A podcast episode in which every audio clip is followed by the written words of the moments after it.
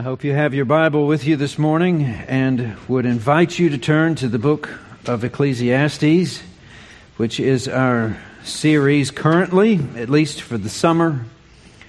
And we'll be looking in Ecclesiastes chapter 3. And while you're finding your place there, I thought I would mention one announcement that was not uh, published in your bulletin.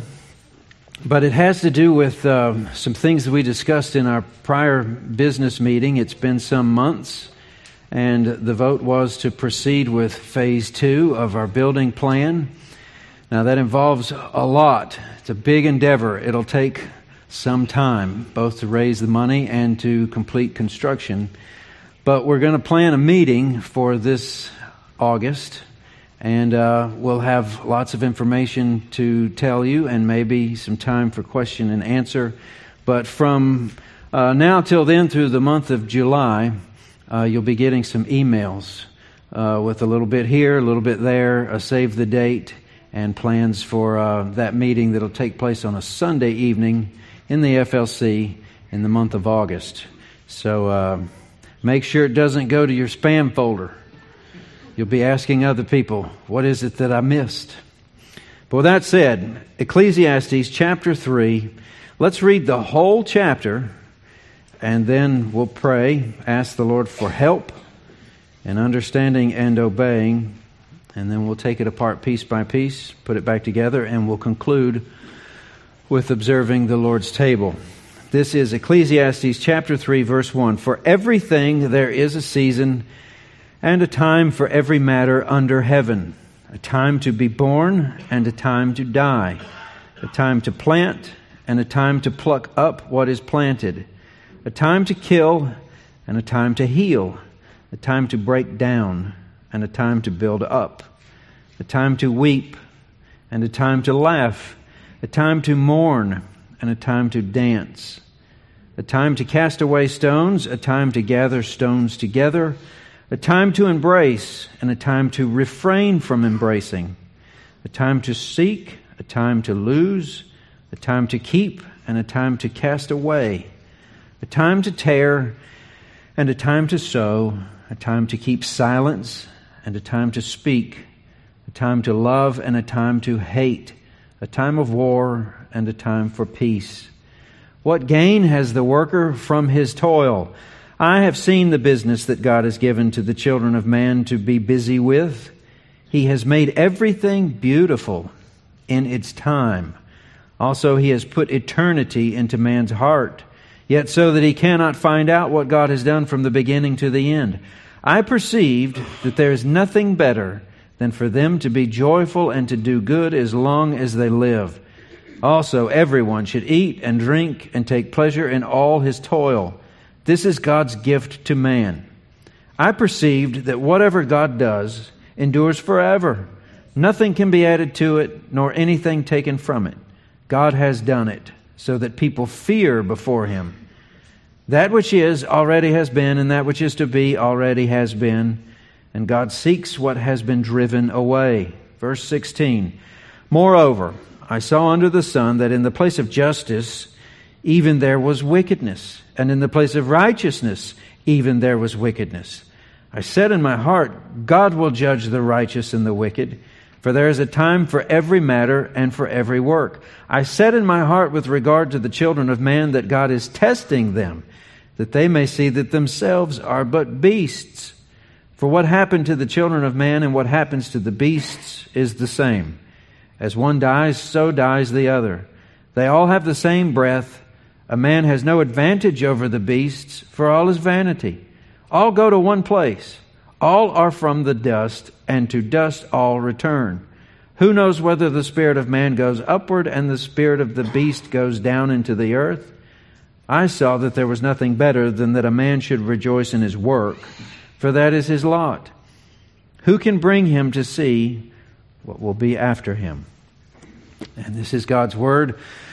Let's bow once more and ask Him for His help. Father in heaven, Lord, we do ask that you open to us the things in these scriptures that we are to know and understand. And Lord, give us what is necessary to be obedient to them, to change our lives where they need to change. Lord, we thank you for this time together as brothers and sisters with our Bibles open. Lord, bless other churches doing this very thing. Open to them to understand and obey your word. We ask all this in your precious name. Amen. Well, let's open with a, a big thought. Uh, it is part of living well to accept two things. First, that we are limited by the bonds of time, and second, that God is not.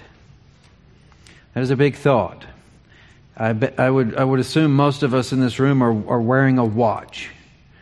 You usually check it in a service like this to see how long it is before you get to go home or eat.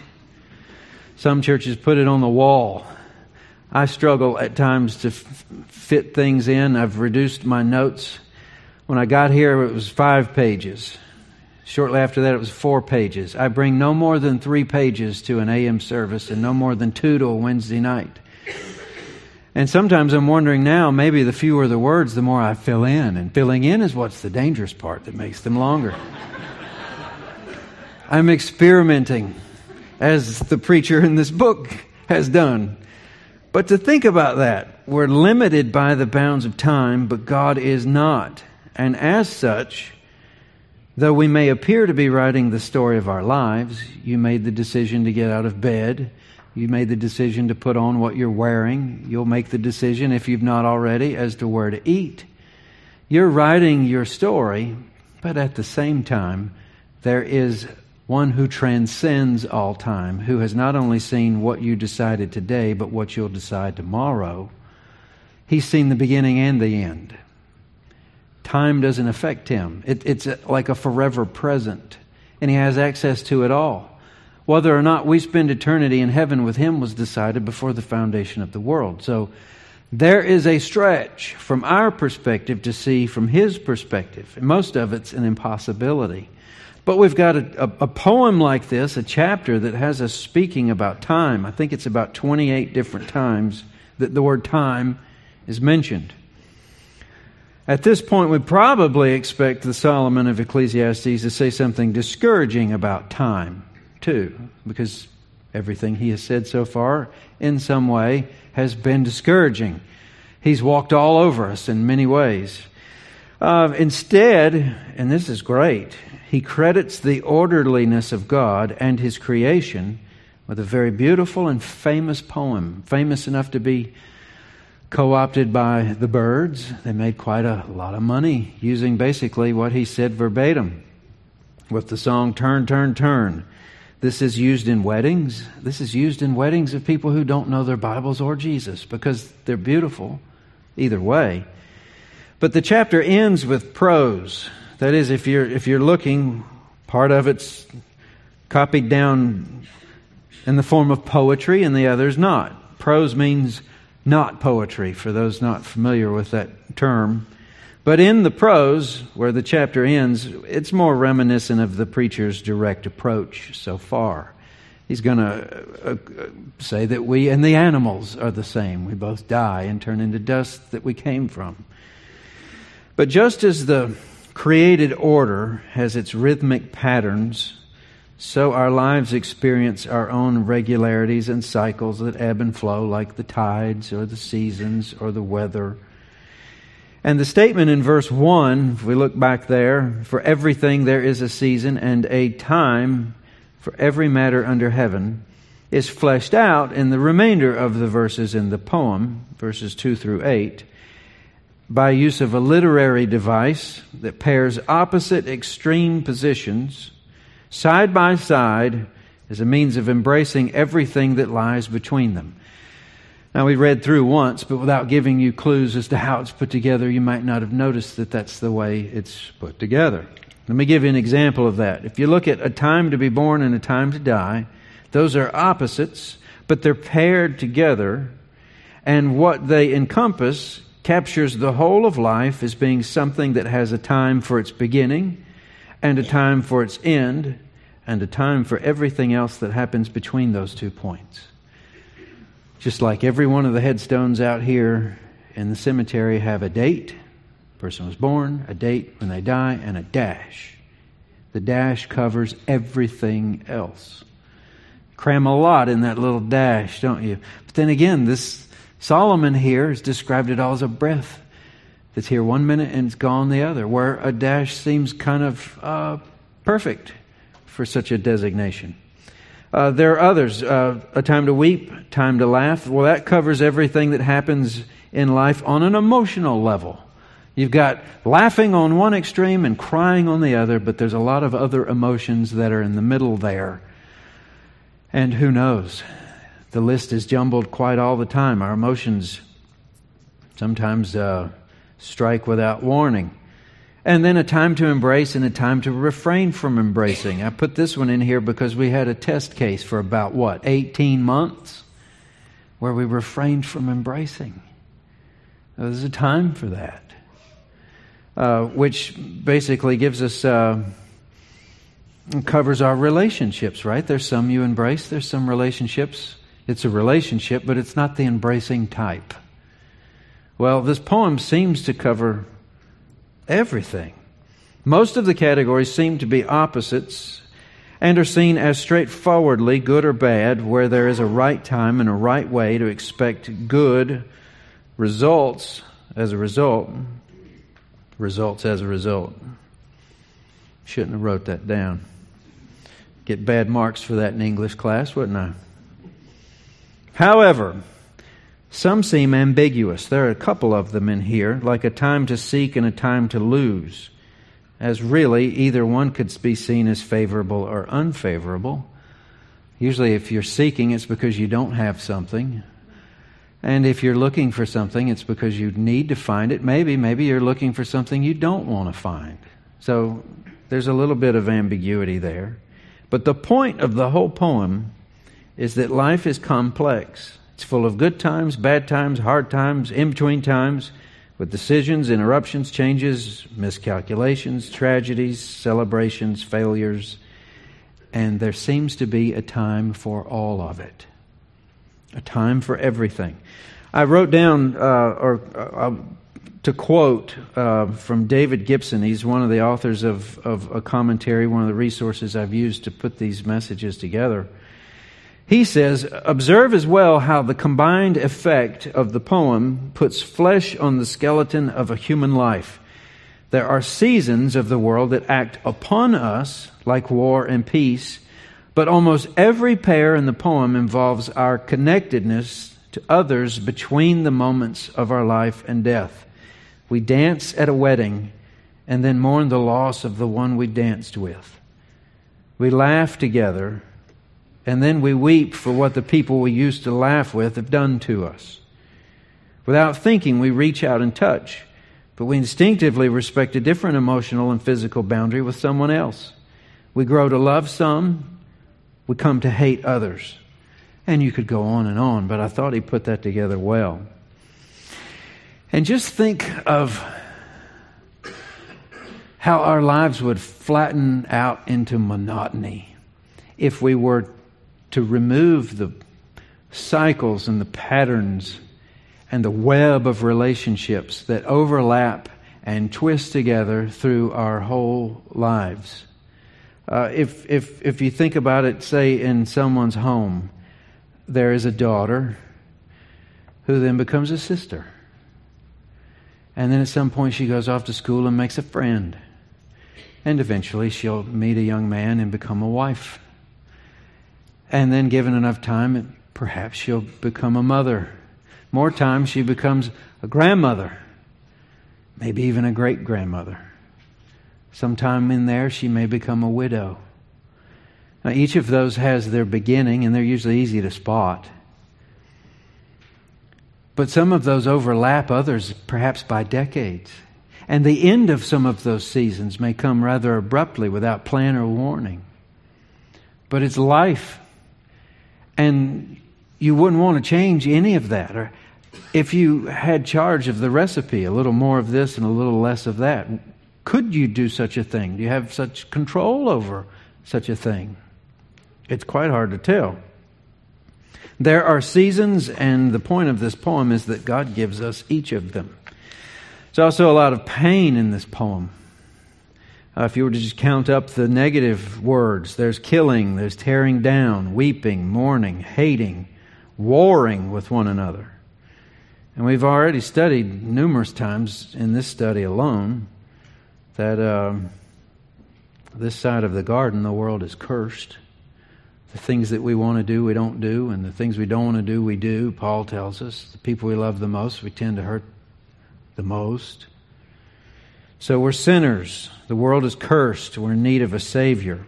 That is still quite at play in the implications of this poem. That, and we know, despite the real decisions we make every day, these seasons are almost completely and totally out of our hands. I'll tell you what I complained about this week. You don't know what I complained about? Those goofy gnats down there on our property where we're trying to build a house. They don't know that I'm going to plant things for them to live in and fly around. It's going to be nicer than the way they had it, but it's changed and I'm sure they're upset. So they try to get in my eyes while I'm doing whatever. It's been hot. I mean, hot, hot. When I moved from Virginia, I remember it being hot, but I don't remember it being this humid. Either that or I'm just working outdoors most, more than I have since we moved here. But what difference, other than bringing in a big monster fan and plugging it in, what can I do? I did bring a big monster fan and plugged it in. But about every eight minutes or so, the fuse would pop, and I'd have to put down what I was doing and walk 100 yards and push the little button next to the yellow light and make it come back on. Some of the stuff you can control, some of the stuff you can't. Most of it's out of our hands. And then the Solomon of Ecclesiastes comes to a conclusion, at least as far as his poem goes, and he starts explaining himself. What do you gain from this? And his answer is the same as any of the rest nothing. Basically, the smack of finality, you're dead. And after that poem, as beautiful as it is, is over, that's the end of your existence under the sun. I've heard a lot of messages from Ecclesiastes 3. I'm sure you have too, because it's a popular, it's a beautiful poem, but very few of them. You can be the judge as far as your experience. Very few of them ever go into the prose part because it kind of ruins the beauty of the part before. As far as I know it in the song the Byrds used, they didn't really get into the next two paragraphs. But the next two paragraphs are have what we need in order to contextualize all that and make sense of it. Look at verse 9. What gain has the worker from his toil? Well, it's implied nothing. Verse 10 I have seen the business that God has given to the children of man to be busy with. But then here it is in verse 11 He has made everything beautiful in its time. I wish he had said he made most of that stuff, at least the positive part of those pairs, beautiful.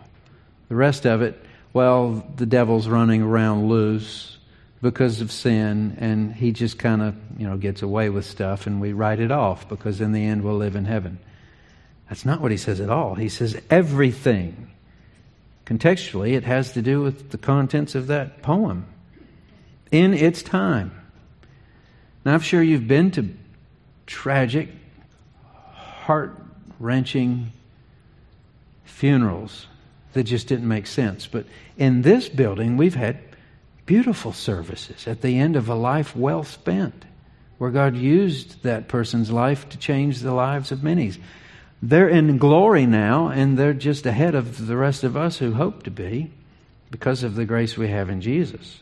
So I, I think we could credit him that that's certainly a possibility, but it might take some thinking through because that's not the way our hearts are wired up. We would push back on that. He says also he's put eternity into man's heart, yet so that he cannot find out what God has done from the beginning to the end. This goes back to that opening statement we're bound by time and God is not. But even those of us that wear a watch, we have at least composite idea of eternity. even if we have no reference point for it. Does that make sense? Even though we, none of us have, have lived an eternity, and it's hard for us to think backward in infinity or forward into infinity, but don't we really pay good money to hear a good movie talk about time travel? Or what it's like in a place we've never been before, or what it would be like to live eternally. Don't we really like the sermons about heaven and eternity? It's because there's this hole in our being. He's put eternity into our hearts.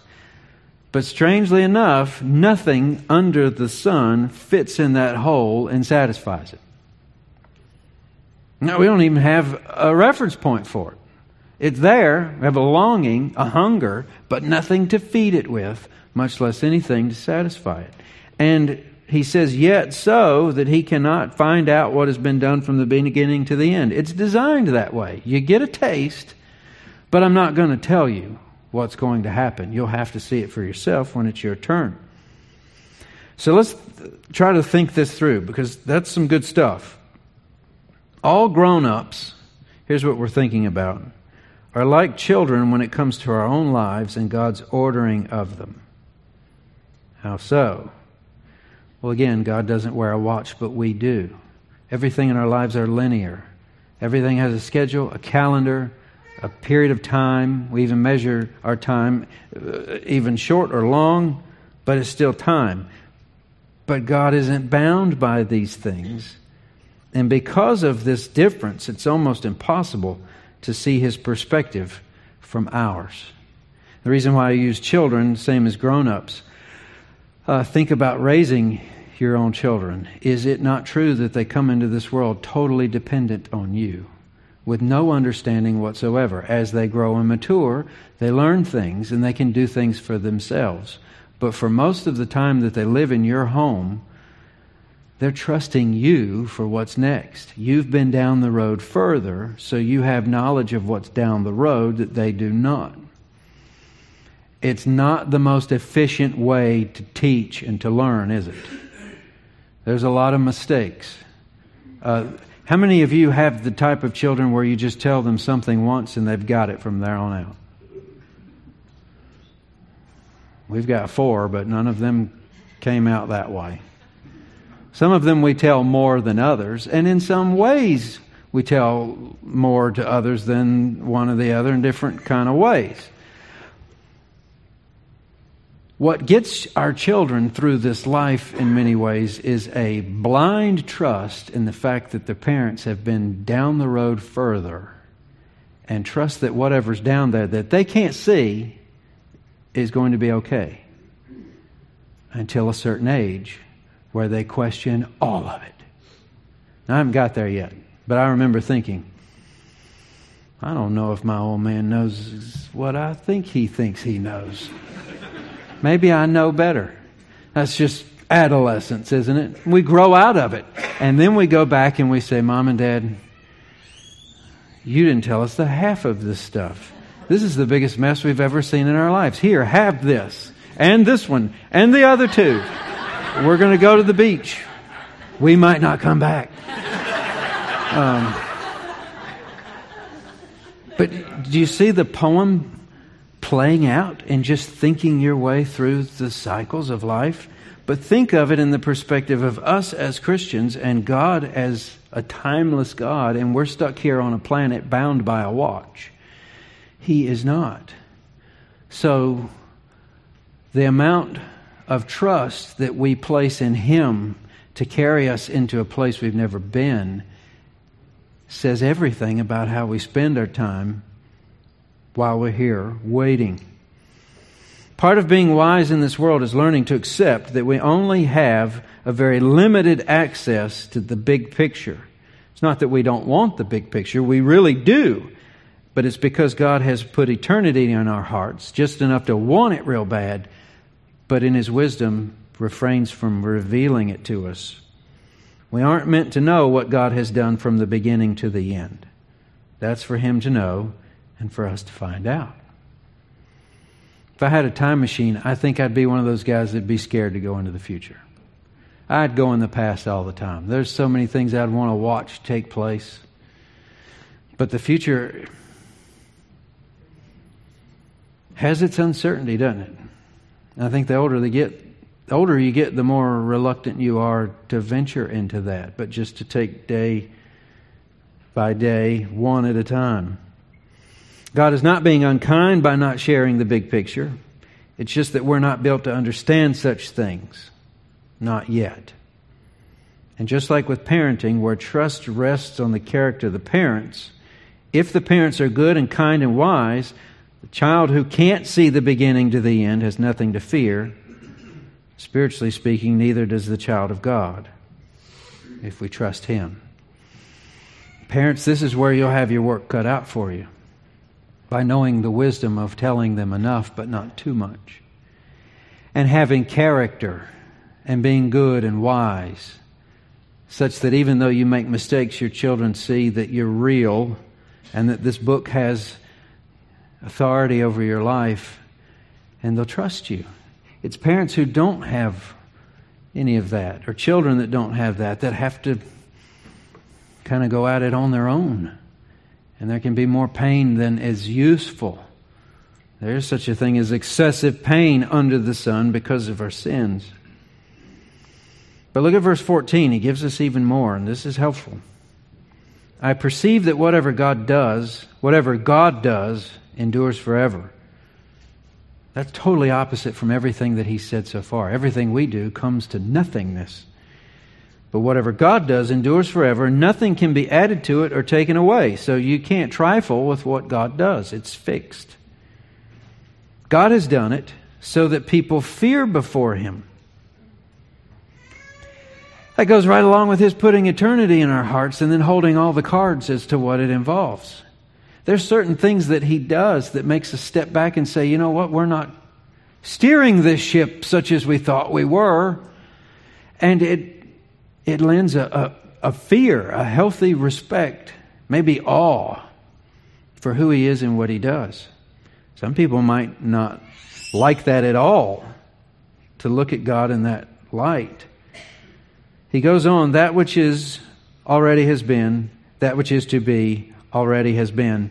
In this way, a little different than when he said something similar, is he's saying, All this is fixed. You're making your decisions. You think you're writing the pages of your, your own book, but God has seen the end of it. He's appointed your day of death, just like He appointed your day of birth. That's kind of hard to think of, isn't it? And then he says, God seeks what has been driven away. Now, you've got a whole full playground there with the commentators as to what that means.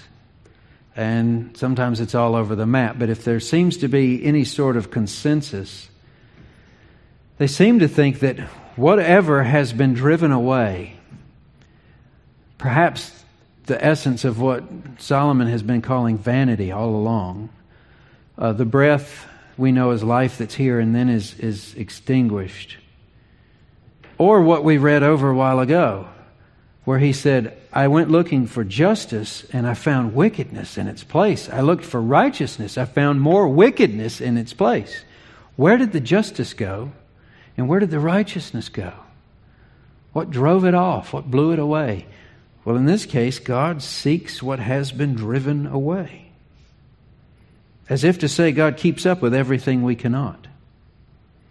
Now, where Solomon has been basically ignoring everything over what's under the sun, he's getting involved in that quite a lot here. So it's not that there is a good and a bad and everything in between and we just deal with it. He's saying here that he makes all these things beautiful in its time. And not only that, he'll bring to judgment both the righteous and the wicked. And I want to add something else because I, I, think we could all take a little survey and just write a list of the things that are driven away in this life and wonder where they go. What happens to our memories? Where do they go? All you need to do is watch someone that you love, who you've shared a life worth of memories with, and watch those memories evaporate. Uh, Corey, she's keeping the children down the hall, but her grandfather went home to be with his Lord after a decline in health along with dementia. And, and she can tell you the day where he did not call her what he called her since she was born. He called her his favorite granddaughter because she was his only granddaughter. But that's what he called her. And there was a day when he didn't because he didn't see her for who she was, just a nice girl. And he maintained his sweet character through this whole thing. But you'd watch on his face the confusion, and you'd watch on his wife's face agony. It's gone. Where does it go? And I remember sitting somewhere after the funeral and, and saying, I have no doubt that the God who puts our tears in his bottle, as it's described, catalogs and preserves every last one of our memories. And if he's going to separate our sin as far as us from the east to the west, it's probably likely all the awful memories associated with our sins against him and maybe each other just disappear and are forgotten and buried at the bottom of the ocean. But the good stuff, I think we keep it. Now, there's a lot to think about here. I mean, you could think through the stages of your life almost to the tune of these songs that we're familiar with. I usually talk through some of this stuff with my wife before I bring it and serve it to you all. She's a good taste tester. And I just thought, you know, this past week was Vacation Bible School. And I remember the first one of those I ever went to. And I think they began when I was about nine or ten at the church in Danville. The fifth grade one was my favorite. It had a, a an, an ocean island type theme, so everything was about the beach. Um, and it wasn't long after that that I started working in vacation Bible schools as a volunteer. You know, a, a grunt or a gopher, I'd get ice, take it outside so it could melt. Um, and then there was a time where I went to another ministry and put together a VBS and worked there. And then I worked as an employee of that church, planning a lot of stuff, putting the music together, putting big old subwoofers and strobing lights and all those crazy things to make kids scream like they've lost their minds. And it's, it's great. And then you put them in another room and you control the lighting and the music so that they sit down and be quiet so you can teach them something. Had a ball with it. And then I remember when my kids went for the first time. And that's when I really started trying to work as hard as I could to make their eyes show the most excitement that I've ever seen. And then I get here, and my kids are helping in Vacation Bible School. Maybe they'll be working, you know, or planning one, and then their kids. And it goes on and it goes on and it goes on. But it, how fast does that fly by? right out the window. Unless you stop and read a poem like this and then cry like a dummy in your room just trying to think where did it all go. This is a emotional poem that pulls sentimentality out of even the most stone hardened and wooden of us people because it's where we live. We lived through all this type of thing. Everything that comes our way comes through the Father, the Son, and the Spirit. All of that stuff.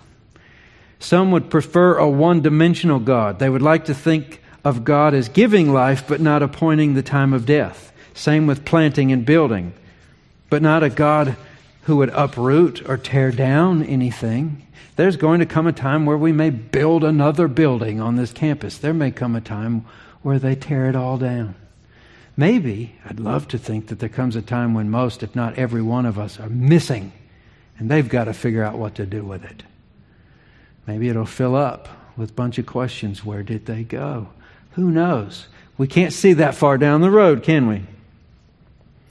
But in other words, to know God and understand our place in this world that He made, we must accept both halves of each pair and what they tell us about God's love for us. Can you be happy with both sides of that poem? The birth and the death? What about the love and the hate? We got through the embracing and refraining from embracing, building, tearing down, planting. All of it has its perfect time, but we're kind of off with that sometimes, right? Sometimes we plant too soon. Sometimes we harvest too soon. Sometimes there's a frost that runs through the Carolinas and takes out a state and a half worth of every peach that happened to exist in the form of a bloom that fell off on the ground. Those things happen. But they're all beautiful in their time if we trust the Lord over the sun. So, what do we do with this? I felt it best to just have one point of application today. Sometimes there's a, what's the classic sermon, three points in a poem? Well, this is one poem and a point. It's not pointless. We got at least one. And here it is God alone has perfect timing, and He always knows what time it is. We can't say that about ourselves. And the place where we see God's timeliness most clearly is in the person and work of His Son, Jesus Christ. As the Creator who ordered the rhythm of the universe, He is Lord over time. Especially in the Gospels, we see a Savior who always knew what time it was. There's a time for Him to be born. Just the right time, in fact. The Bible says when the fullness of time had come, God sent forth His Son, born of a woman. Jesus began his ministry with the announcement, The time is at hand. At just the right time, when the Jews were weary of trying to uh, and failing to keep God's law, when the Gentiles were tired of serving the old pagan gods, when the Greeks had given the world a common language, that was very important, and when the Romans had established peace and relatively safe travel across the Mediterranean, perfect for spreading such a gospel, Jesus came with the message of salvation for the whole world. Then there was also time for Jesus to die, not a day before or a day after, but on an appointed day. People had tried to kill Jesus for years, but until his hour had come, it wasn't going to happen. The Bible says that at the right time, Jesus died for the ungodly and then rose from the dead on the third day, again according to the Scripture. He was never late, never early, but always right on time. Jesus knew when it was time to heal.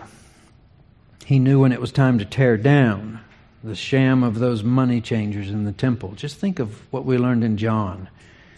He knew when it was time to build up the church on the rock of Peter's confession.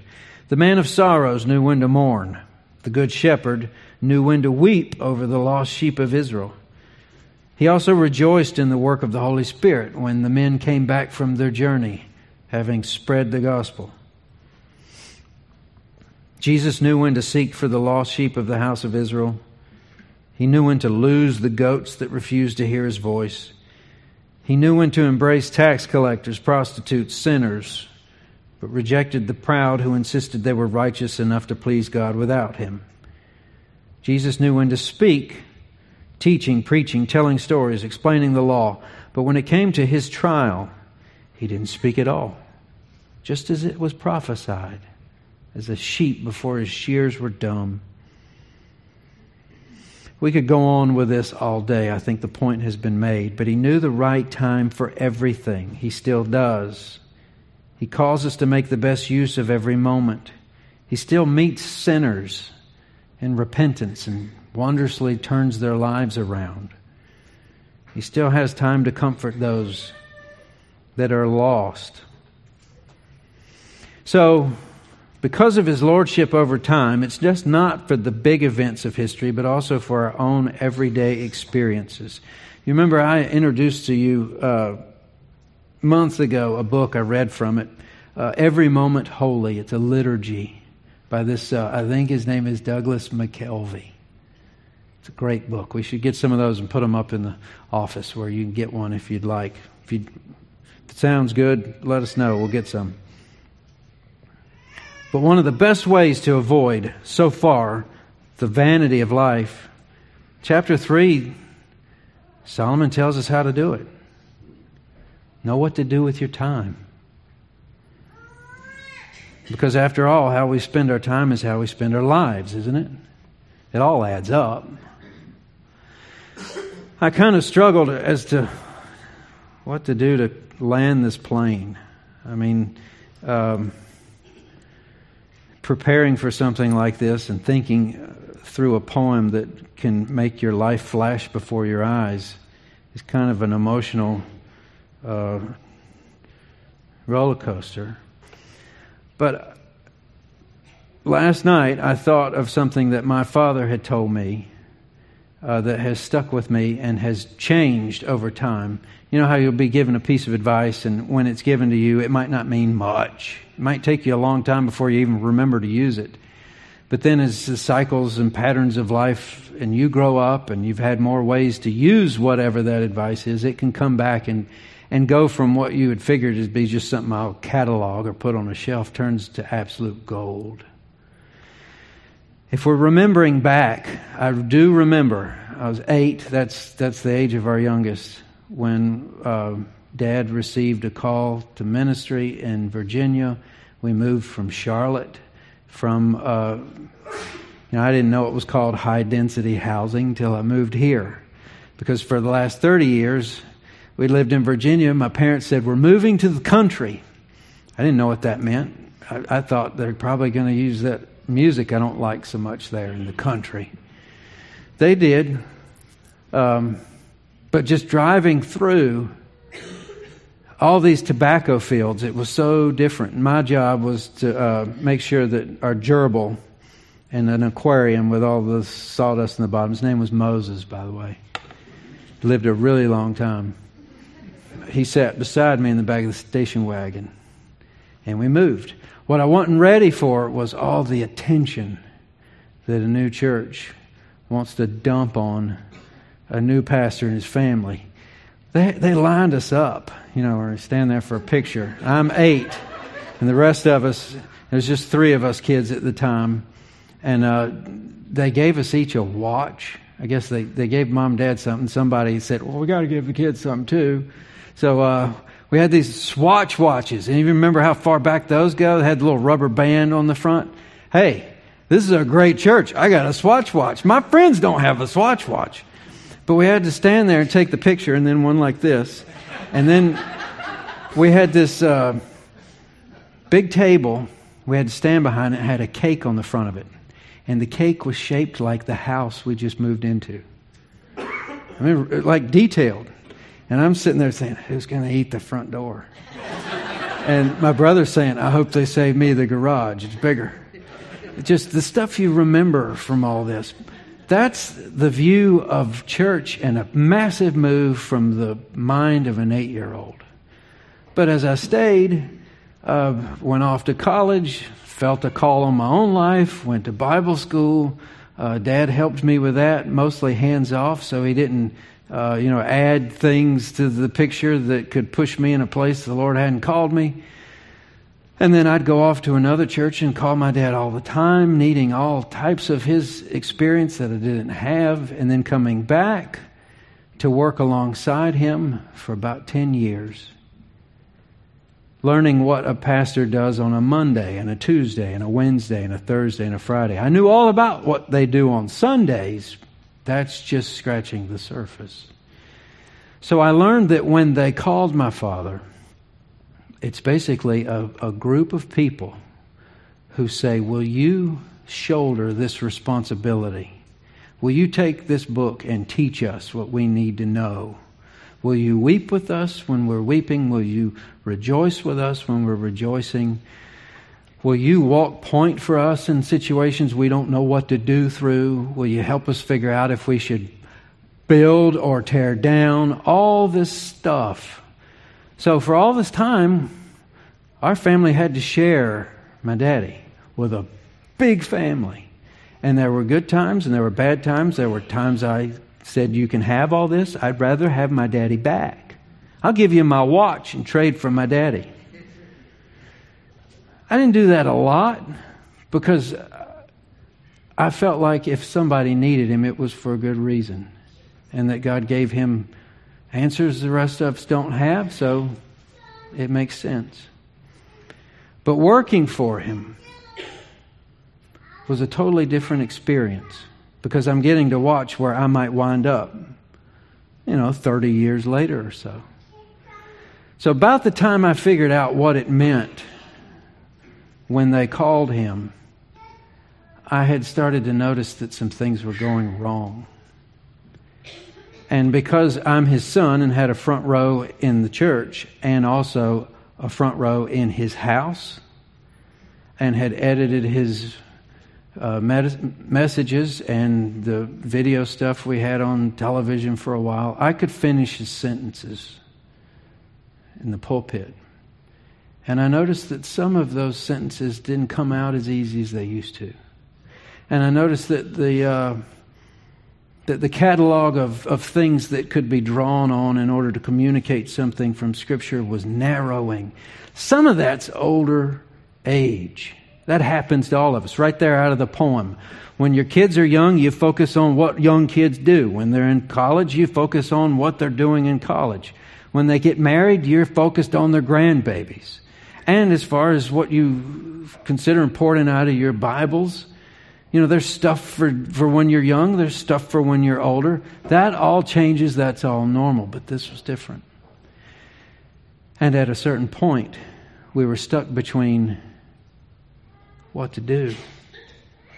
And I can remember with vivid clarity, it was my birthday, sitting in a chair in my father's study, and other men gathered in there as well, some who had been his deacon chairmen, men who'd been there when we got there, men who had served alongside in the trenches, on the mountaintop, in the valley.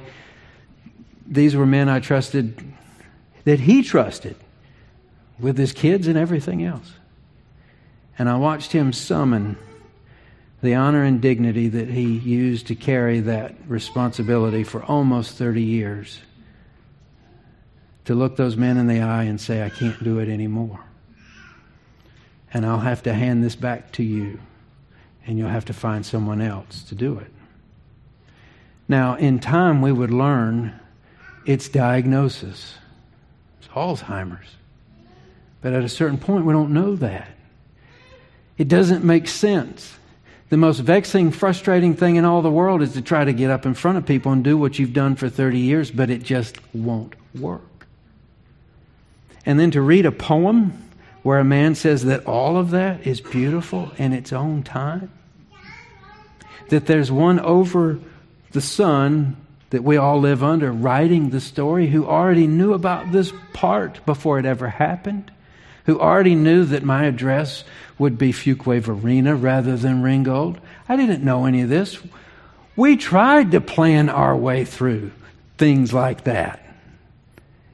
And in an instant, all of it's changed and from this perspective, would not have changed any of it, nor would my father. But let me tell you what he told me and what has made sense the more I've used it, and especially through the story you just heard. What he told me sometime, I don't know, year one or two or whatever, in that ministry when I was in my early 20s. He said, Son, one of the most difficult things you're ever going to learn how to do is decide where you're supposed to be and what you're supposed to be doing. Because you can only be at one place at one time.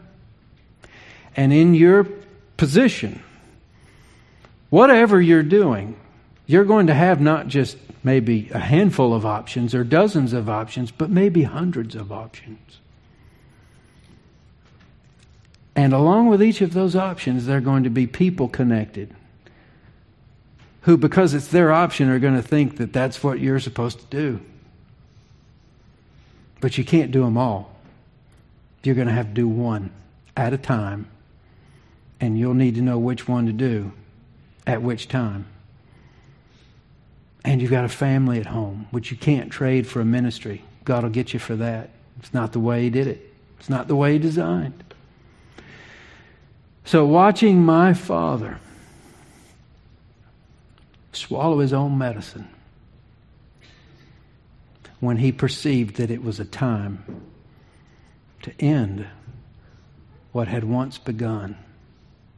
It's probably one of the most growing moments of my life, most difficult moments of my life, and one of the most moments that began what would be a whirlwind of change that none of us expected. But he was right. You got to know where you're supposed to be and what you're supposed to be doing. Your kids' lives are on the line. Your husband or wife's life is on the line. Your testimony is on the line. And you don't have much of it to go around, it's just a breath. And then that song came to my mind. I'm sure y'all have sung it before. In His time, He makes all things beautiful. In His time. How's the rest of it go? Lord, show me something. I forget it. But you've, you've sung the song. If I got through it once, it all come back. Like visiting one time as a college student at Liberty in my 20s. I went visiting with a guy, and we walked in the front door of a house. And in a second, I knew I've been here before. It's a house we spent a year in when I was six. You forget about it until it comes back, right? Don't you hope that the Lord is keeping all those memories? All the days you were somewhere else while your kids were doing something and you missed it. He might even have some of that on a shelf too. I don't know. But I'm glad we serve the God over the sun who makes all things beautiful in His time. You know what time it is now? Time to remember Him like He asked us to in communion. So, what we'll do right now is we'll have a time of introspection. And we might have some things to pray about now that we didn't have or didn't think about before this sermon began. But this is our time to get our heart in the right place, to ask the Lord to bring to our mind sins we need to confess. Uh, we usually say uh, at, at this point in a message before communion, uh, we don't practice closed communion at Wake Chapel. That's where only the membership partake in communion. We'd rather call it close communion. If you know the Lord Jesus as your personal Lord and Savior, if you're saved and you know it, doesn't matter what member of what church, if you're here today, we invite you to participate along with us. But to do this, not being saved and you know it, is really to strip it of all of its meaning as we see in Scripture. It wouldn't be a wise thing to do at all. And then, as far as children go, mom and dad know best as to whether or not these children know what it means. And if they don't know what it means, it's probably better to wait till later when they do know what it means. But that said, we'll let the piano play. I'm going to take a seat here. In a few moments, I'll come back and I'll ask the uh, uh, deacons who will be serving you to come join me on the platform. But for now, let's just take some time and let's go to the Lord in prayer. Father in heaven, as we continue this season of prayer at the close of time together with you, Lord, would we would you impress upon our mind, even our hearts, our emotions, the preciousness of time spent at your feet, looking in awe at your word that you've preserved for us, the good things that you've given us, the people you put in our lives so that you could love us through them. All the memories wrapped up in our heads, emotions that come along with them. Lord, even the pain and the suffering that has made us better has made us see you more clearly, has given us the ability to acknowledge that you know us best. Lord, would you forgive us of our sins? these things that that clutter our relationship. Lord, would we keep short sin accounts? And Lord, would you prepare us even now as we take these elements that don't look like much, don't taste like much, aren't made out of much, but they represent the most precious thing we know the body and the blood of our Savior, Jesus Christ. Lord, continue to deal with, move, prompt our hearts As we continue this prayerful moment, we ask this in your precious name. Amen. Deacons, if you would join me, please. Kemp Johnson is going to pray for the bread. Let us pray. Heavenly Father, thank you for this bread that we're about to take together as your body of believers. Thank you for giving us the blessing of remembering what it represents when you gave your body for our sins. We also thank you for the future in heaven that it represents for all that have placed their faith and trust in you alone. In Christ Jesus' name, amen. For I received from the Lord what I also delivered to you that the Lord Jesus, on the night which he was betrayed, took bread, and when he had given thanks, he broke it and said, This is my body, which is for you. Do this in remembrance of me. Olin Fuqua will pray for the cup.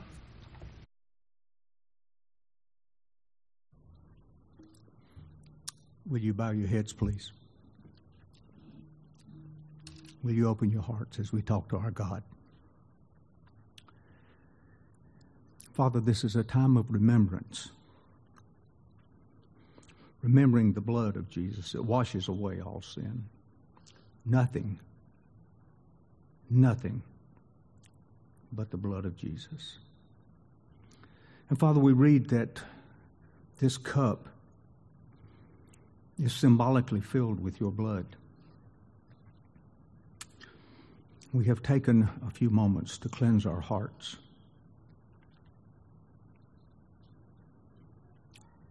A time of communion with you, a time that we share with you our deepest thoughts and those things that are on our hearts. And it's not that we do that, that you would be informed. Father, it's that we do that so that we might draw closer to you. And that is our time of communion. We pray, Father, that as we take this cup, that it would be meaningful, that we would remember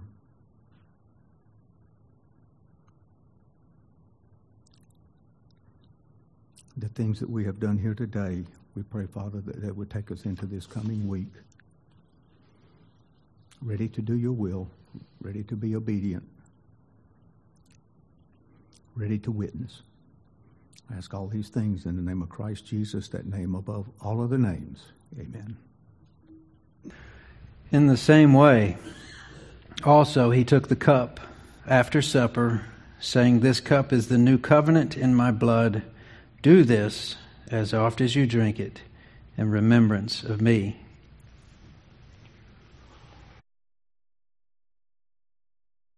For as often as you eat this bread and drink this cup, you proclaim the Lord's death until he comes. Deacons, you may take your seat, and it has been done as the Lord commanded.